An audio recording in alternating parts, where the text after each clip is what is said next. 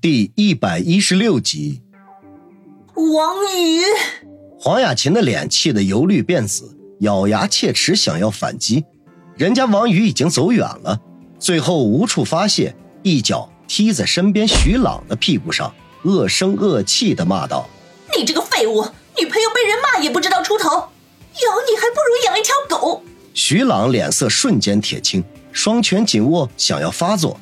可是最后还是忍了下去。哼，没骨气！黄雅琴一脸嫌弃的骂了一句，跟上了吕大卫的脚步。王宇站在二零九的门前，迟疑了一下，没有敲门，便推门进去。这个时候找他的十有八九是孙威那货，跟他就没有什么客气的必要了。结果在他开门进去的瞬间，整个人都呆住了。二零九包间里，一张偌大的圆桌前围坐着十几个人，个个面红耳赤，醉态可掬。这些人的年纪都是在四五十岁左右，多半的都是地中海，脑门锃亮，头顶寸草不生。当中只有三名年纪在三十左右岁的女性，全都是一身正装，显然也是喝了少许的酒，面颊绯红，透着成熟女性的魅力。操！不会走错房间了吧？王宇暗骂一句，便要退出去。没想到就在这个时候，包间左侧洗手间的门被推开，梁国俊走了出来。他那张方方正正的国字脸上也带着几许醉意。见王宇站在门口，立刻发出标志性的爽朗笑声，大步流星的走了过去，一把握住了王宇的手，用力的摇着说：“王兄弟，相逢不如偶遇。”刚才无意中看到你也来迎宾馆了，我就寻思着一定要请你过来喝一杯。来来来，桌上的都是我的同事，我介绍给你认识。他也不管王宇是否答应，便拖着他的手走到桌前。桌上的众人虽然都有了几分醉意，可是见梁国俊对这个青年如此的客气，均纷纷放下了手中的酒杯筷子。随即，其中有几个人的脸色慢慢的变了。冷汗从锃亮的额头上冒了出来，腰板都在不经意间挺直。各位同事，这一位就是我常常向你们提起的王宇王兄弟。头段时间我老父老母在火车站出了点意外，多亏了王兄弟的帮助，他们二位老人家才化险为夷，要不然后果不堪设想啊！我屡次想要请王兄弟赏光，以答谢相助之恩。可是王兄弟高风亮节，每每拒绝，令我十分惭愧。今天在这里偶遇，实在是天赐良机，请在座同僚为我见证。梁国俊说了一通，忽然转向王宇，深深一鞠躬。市委书记向一个小青年鞠躬，顿时令在座不知道王宇真正身份的人露出惊诧之情来，随即心中就是对梁国俊。无边无尽的敬佩，形象也立刻高大了数倍。王宇并没有躲闪，除了坦然受之之外，心中却在冷笑：“好个梁国俊呀，睁着眼睛说瞎话，脸不红心不跳。除了今天打了一个电话想要请吃饭之外，以前压根就没联系过。什么屡次相请，全他妈的扯淡！现在对我毕恭毕敬的。”恐怕还是为了我头上顶着李天傲心腹的头衔。在座的这些官员能够陪市委书记吃饭，哪一个不是人精？就算现在不知道我的身份，回头一打听也应该知道了。到时候肯定会认为梁国俊傍上了李家这个隐姓家族，从此前途不可限量。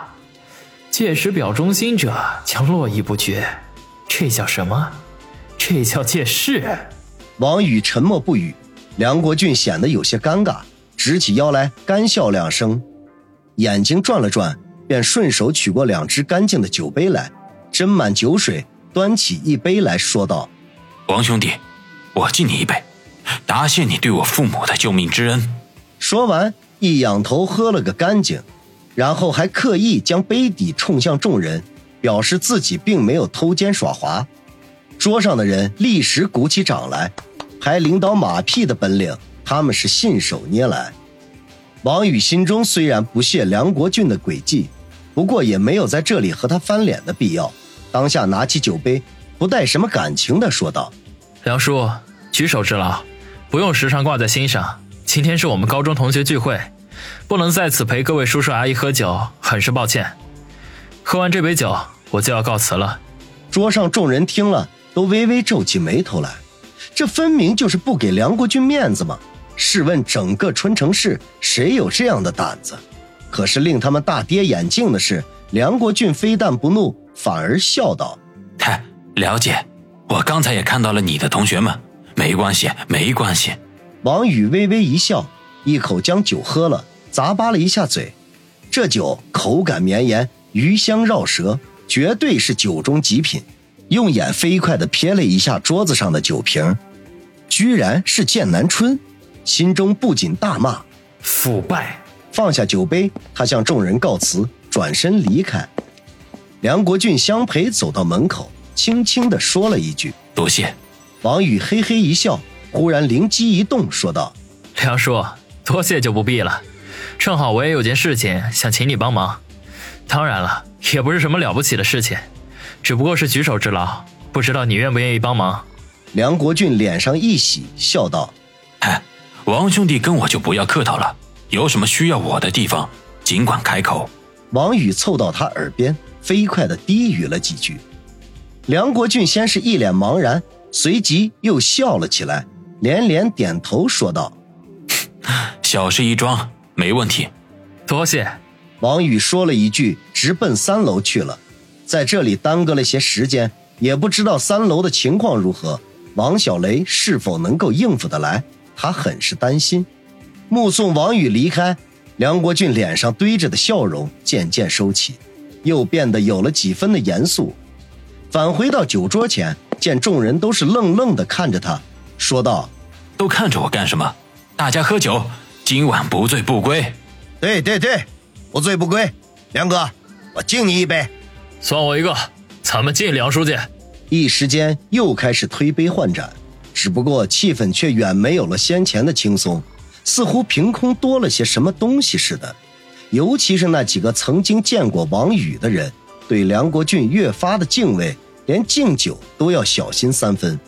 王宇疾步的冲向三楼，根本就不打听王小雷他们在哪个厅里，因为三零八号 VIP 包间的大门两侧齐刷刷的站了两排黑西服，差点都快排到隔壁门口去了。王宇走到门前。就听里面不断传来惊呼声，其中还夹杂着王小雷得意的笑声。王宇愣了一下，喃喃地说道：“适应的还挺快嘛。”推开包间的大门，眼前顿时一亮。偌大一个包间已经被改造成了豪华的自助餐厅，四周摆满了精致美味的食物。马尾青年提及的龙虾、鲍鱼、象拔海参什么的，赫然在列。虽然不知道是否真的来自欧洲，不过也足够奢侈的了。在大厅的中间位置是一个小型的舞台，连接着高级的音响设备，甚至连屋顶都经过了改装，布置了彩色灯光。在大厅的左侧最里面，居然还有一支五人的小乐队，正在专心的演奏乐曲，声音悠扬，十分好听。王小雷被一大群同学众星捧月似的围在中间，好奇地问东问西。